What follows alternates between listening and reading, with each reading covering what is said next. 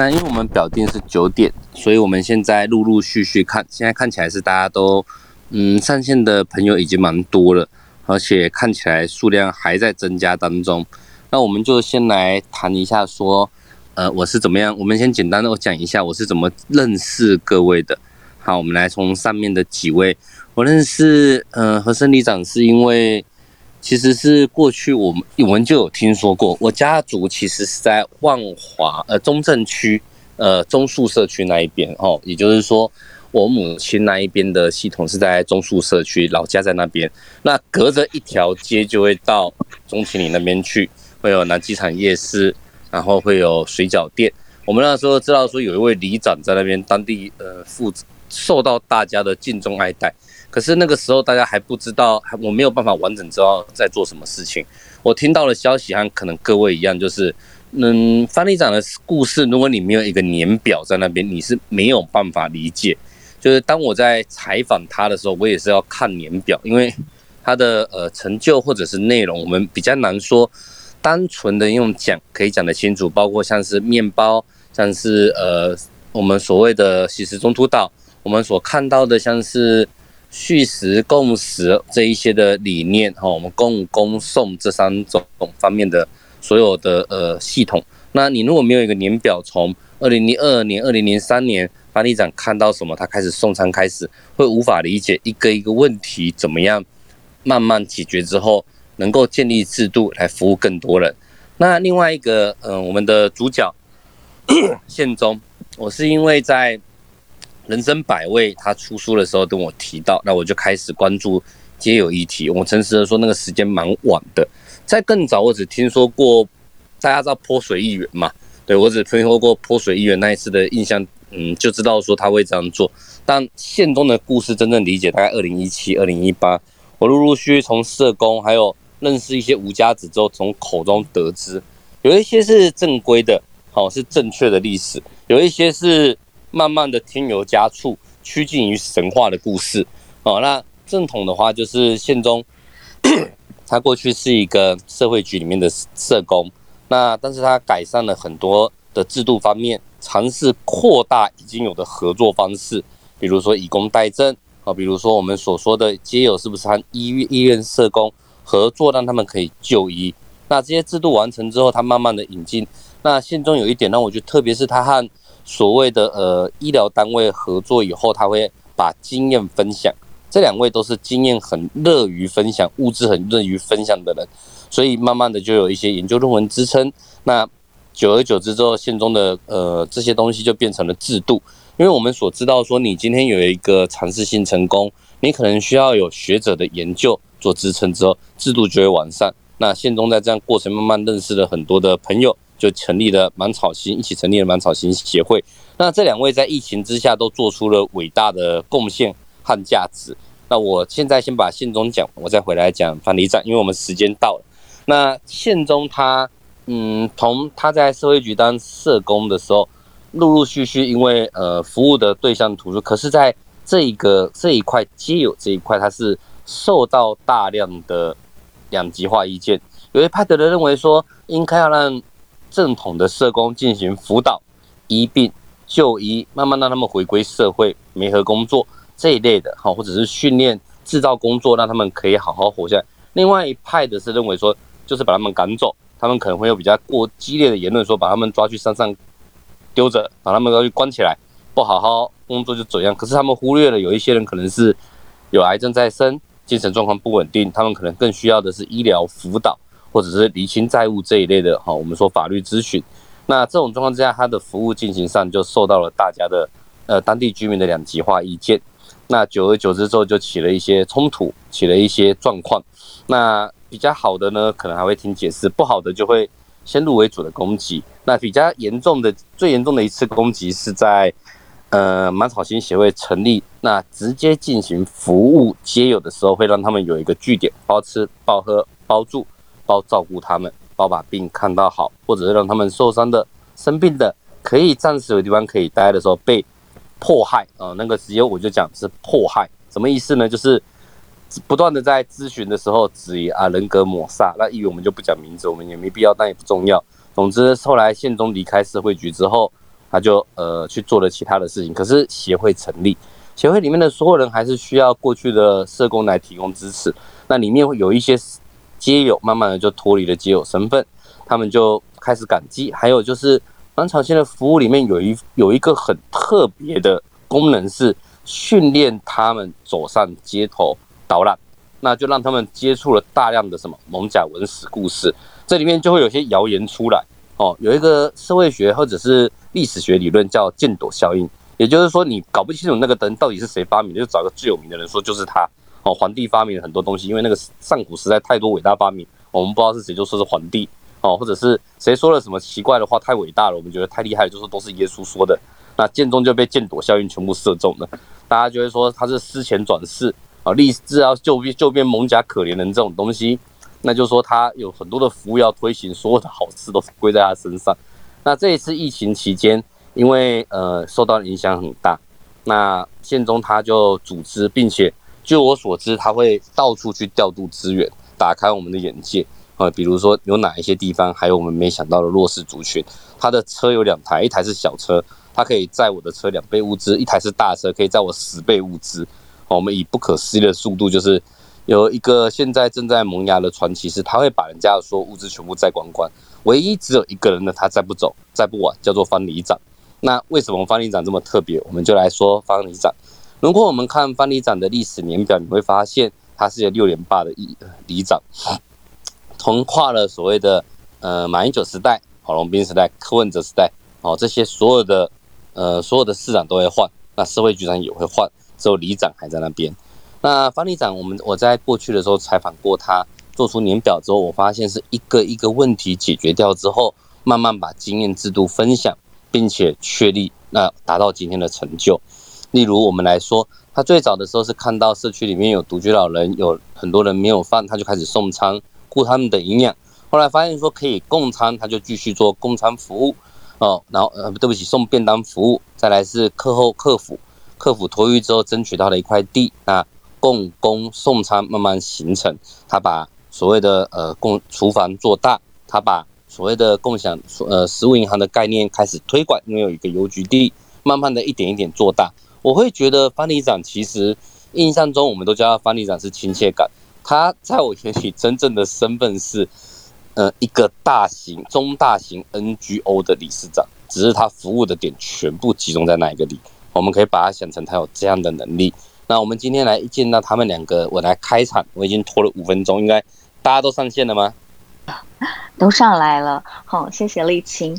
好，我我我们也非常谢谢有这么多的朋友一起来参与我们的这个讨论哦。为什么会有这样的念头，想要有一个这样的讨论呢？我们说这个烛光点点哦，真的是很感谢，在这个疫情呃这么沸沸扬扬的状况下哦，大家有非常多的争议，那社会也还蛮撕裂的，但是呢，就是有一群人，他们还是很默默的在各个地方，在黑夜里点起很多的烛光。那我们知道，病毒它虽然是无差别的攻击，嗯，不管是贫富贵贱，都没有人可以躲过，就是说，呃，病毒我就会放过谁。但是呢，疫情却很无情的拉大了贫富差距哦。我们就是看到，无论是失业率或者是纾困的人数，都不断的在攀升。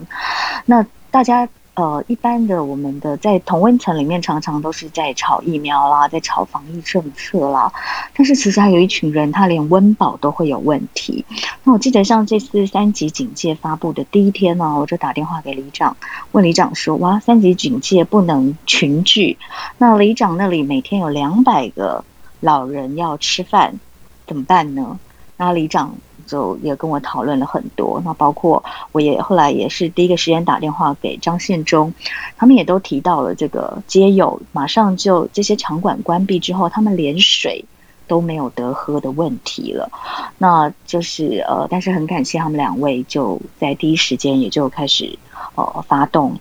不只是动员了自己的社工，然后自己出去，我们也就开始大。看到他们很积极的也在募款，那也真的非常感谢社会大众哦，捐了非常多的物资。那呃，天下杂志也有报道了在疫情中的这个呃，英雄，那他们两位当然是让大家印象最深刻的。那我想是不是先让这个呃这个丐帮帮主 张献忠，还有这个地表最强里长方可生，先跟大家打打招呼。我们是先请呃，这长幼有序哦。我们先请那个方里长跟大家打打招呼。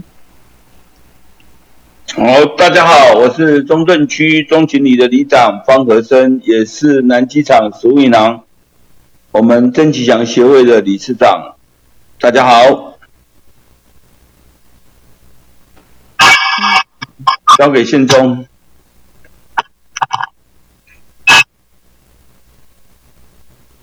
那我们是不是请宪忠也跟大家打打招呼？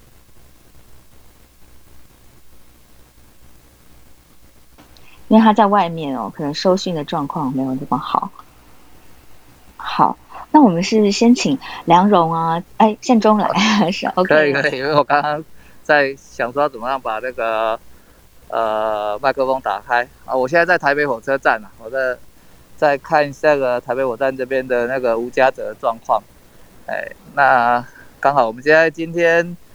呃也在做一个事情哦，就是在讨论如何呃。在台北火车站这边的防疫可以做得更好一点，这样子。还现在是有一个会刊也在进行，嗨。好，其实我觉得这两位能够这次在这么迅速的反应哦，是因为他们真的真的。超前部署，他们已经做相关的服务，都做了二十年以上了。像李长当李长已经有二十多年。那张献忠呢？我认识他的时候是台大哲学系。那他从在读台大哲学系的时候，就做了非常多的弱势服务。就每次遇到他，会把我拉去做一些这个呃身心障碍者的营队当辅导员啦，或者是什么。他从在学生时代哦，就是这个日行一善的，他是建中童军团的，所以一直践行的日行一善的这个理念，而且是真的在做。那他呃大学毕业以后去念了正大民族所，也一直在原住民的这个山区服务原住民，然后跟原住民也都打成一片哦。呃，毕业以后他就在万华来。做社工，做尤其是负责这个游民，当时还叫游民呢的服务。那因为他，诶，如果是要说这个比较老实一点的话，因为他自己的穿着打扮呢，就是常常会让大家觉得 他跟街友也蛮像的。然后，所以他这个服务接友也毫无违和感哦，让他非常的亲切哦，永远都是带着微笑。那他也就是，就这两位其实都是服务弱势服务了十几年，所以他们非常的知道弱势的需求，所以在第一时间他们就知道，呃，他们可能会有什么样的状况是需要协助的。所以这个是不是也请？呃，里长跟县中也跟大家谈一下，就是在三级警戒的第一时间，你们就马上意识到哪些问题，然后呃做了哪些事情。那待会也请梁龙，梁龙这个天下杂志那篇报道引起很大的回响。那先请里长跟县中跟大家谈一谈，你们在第一时间三级警戒的当天跟第二天，就是那一两天，大概就意识到哪些问题，做了哪些处理。那我们是不是先请里长？好，谢谢赵辉，还有立立青，还有梁龙，还有宪忠哈。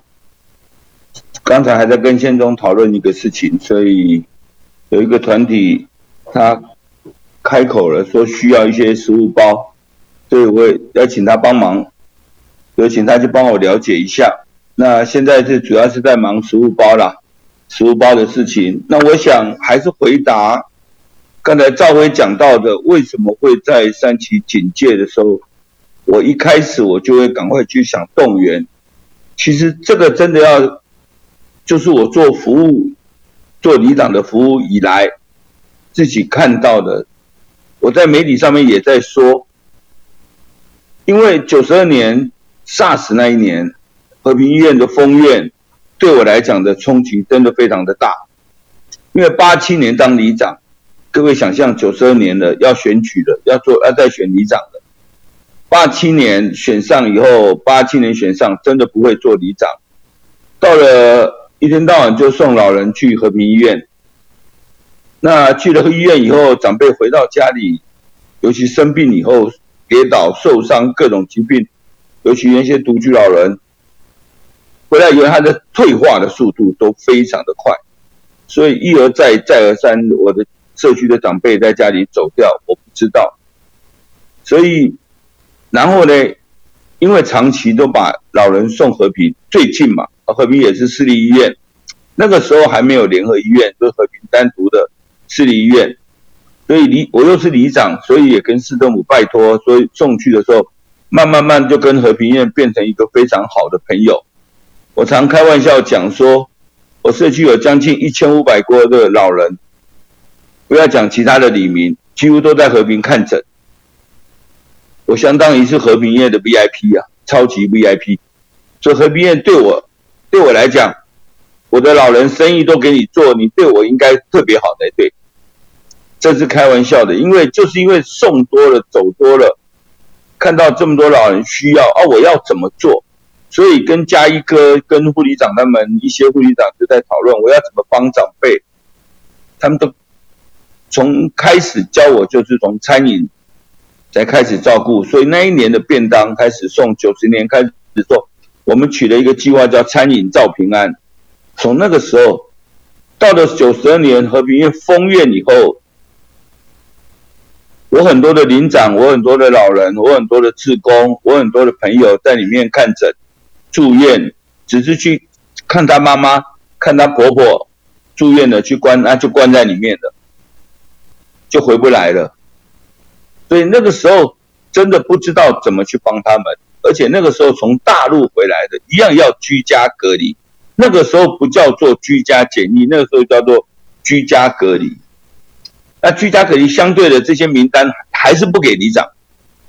都不给我们里长。可是，一而再、再而三的李明会打电话来求助，因为在家里面没有东西吃，或者需要什么。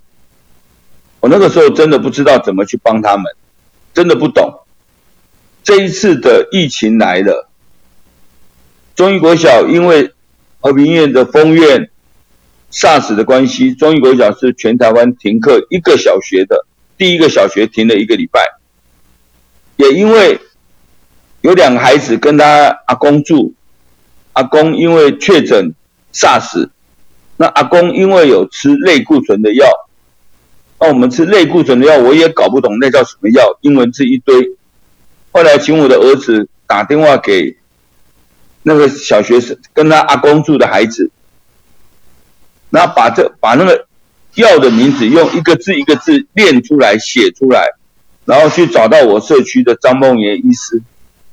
然后社区的医师就问这医师说：“这些这个是什么药？”他说：“李长，这个是吃类固醇的，你们知道吗？吃类固醇的药吃下去会退烧，可是 SARS 最严重的就是发烧以后就会有传染力，所以这两个小朋友因为这样子，全校就停课一个礼拜。”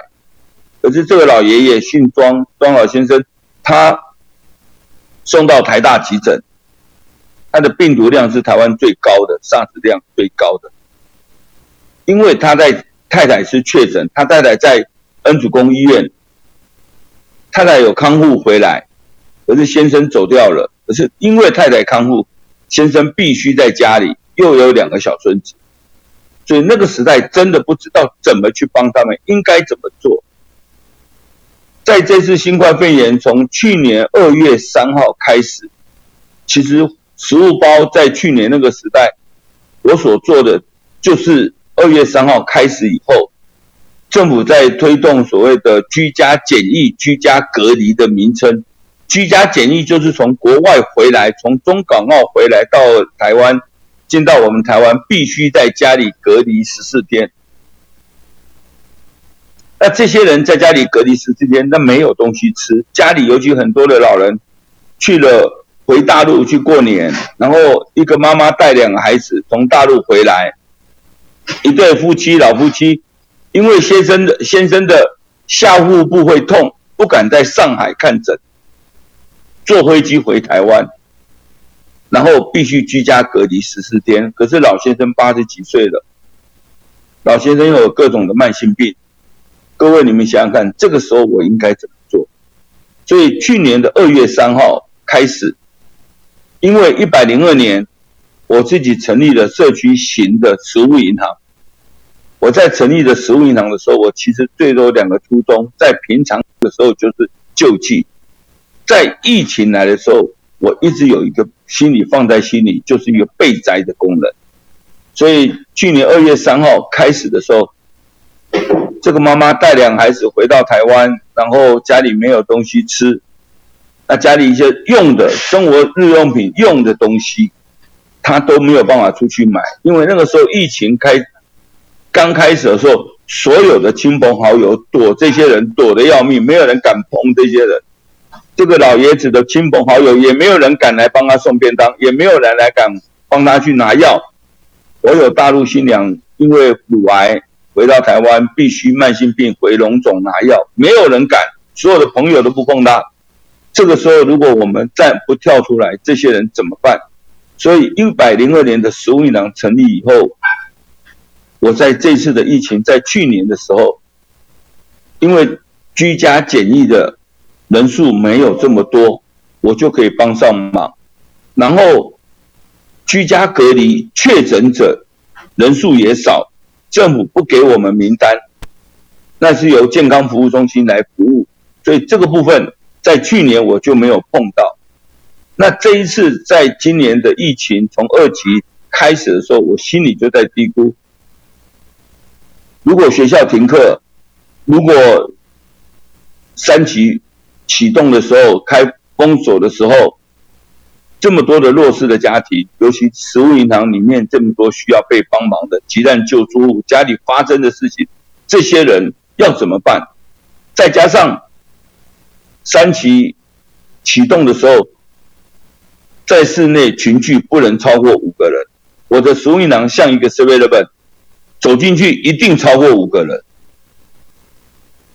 这些人走进来自己挑东西、摸东西啊，这些人要怎么办？所以那个时候我就想到，一九一九跟安德烈他们在平常在做的叫做食物包，那一包里面就有生活日用品、有吃的东西、用的东西。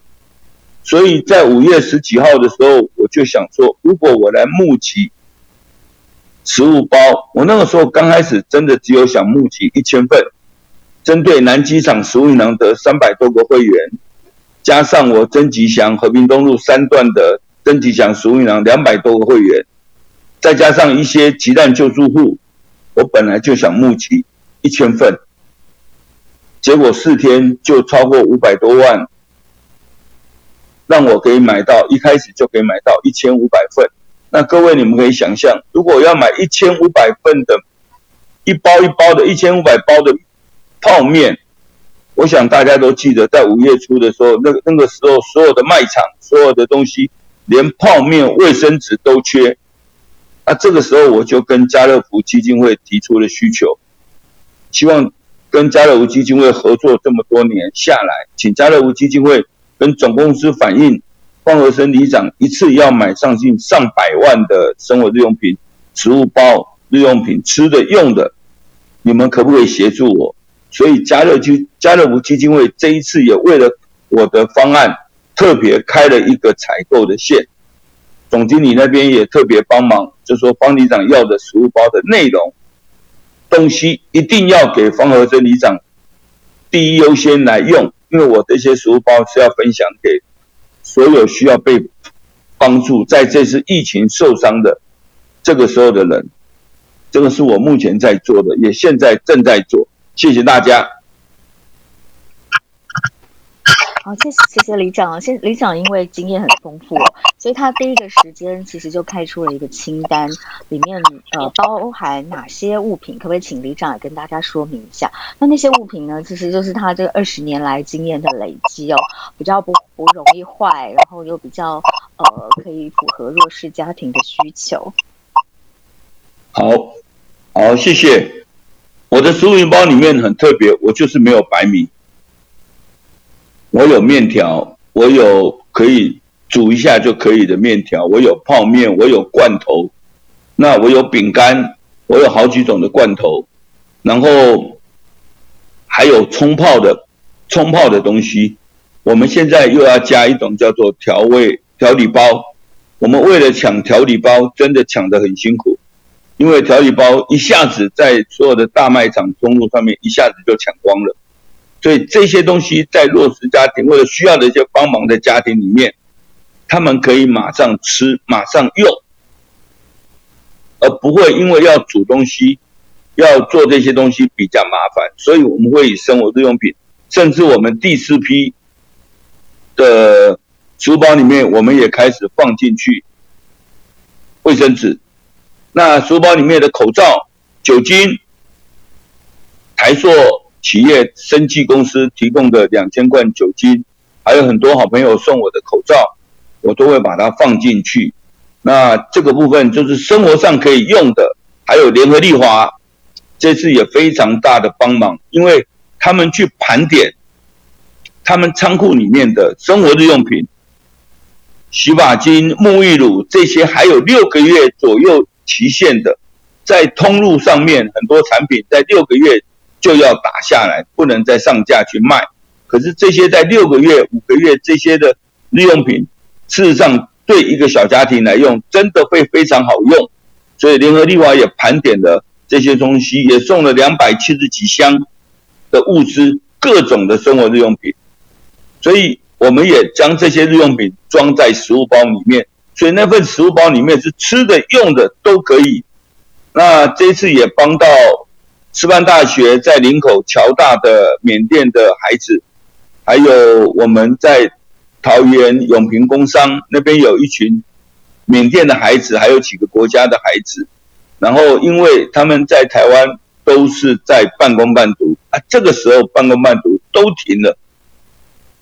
工作也没有机会了，所以他们很多人在国家没有再把家里从缅甸没有钱再进来的时候，他们必须要跟人家借钱或吃东西。那这个时候，我们的食物包也供应上。那今天在台南有一个科技大学也反映给我们了，他们那边有将近两百多个孩子。也需要食物包，那我们今天也协助了，请台南的食物银行赶快介入，去请明天请他们的学校主任去帮我们盘点，到底有多少这种孩子需要什么物资，我们赶快透过这一次要采购三千份里面的物资，我们可以把这些书分配到台南的食物银行。那这一次的食物包从台北、台中。高雄、花莲，我们分了四个大据点。我们为什么这样分？因为全台湾有将近六十个食物银行，所以我采用的方式就是在台北的家乐福，我找一家店买单，我付了钱，这一次付一千五百份，一百多万，我付了钱。这次两千份，我付了三百万。我付台北付了钱以后，我从花莲的家乐福、高雄的家乐福、台中的家乐福来出货给当地。我在台中、在高雄、在花莲的家乐福的小平台，我的食物银行的小平台，它就可以马上照顾到当地需要被照顾的人。目前的方式是这样子，谢谢。谢谢李长分享。那我们是不是也请宪中学长跟大家分享一下街友这边的状况呢？在第疫情的第一个时间，在三级警戒第一时间，你看到了哪些需求？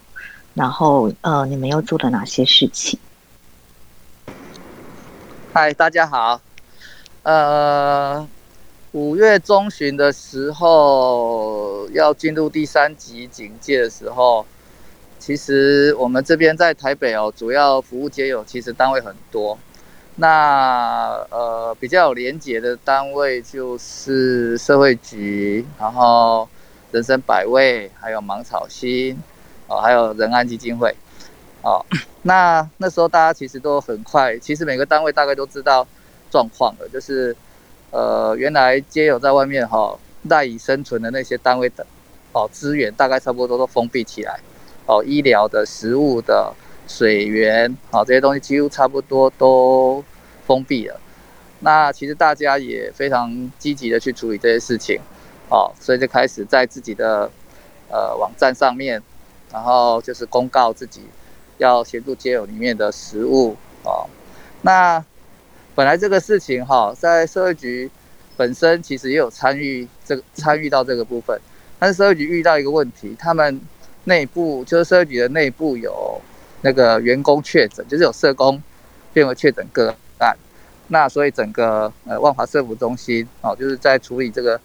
这个无家者的呃最主要的社服中心就封闭了。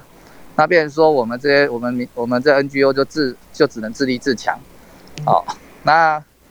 那在这过程里面，其实它的那个需求一直在转，一直在转变，哦，一开始最急迫的水，然后在食物，好，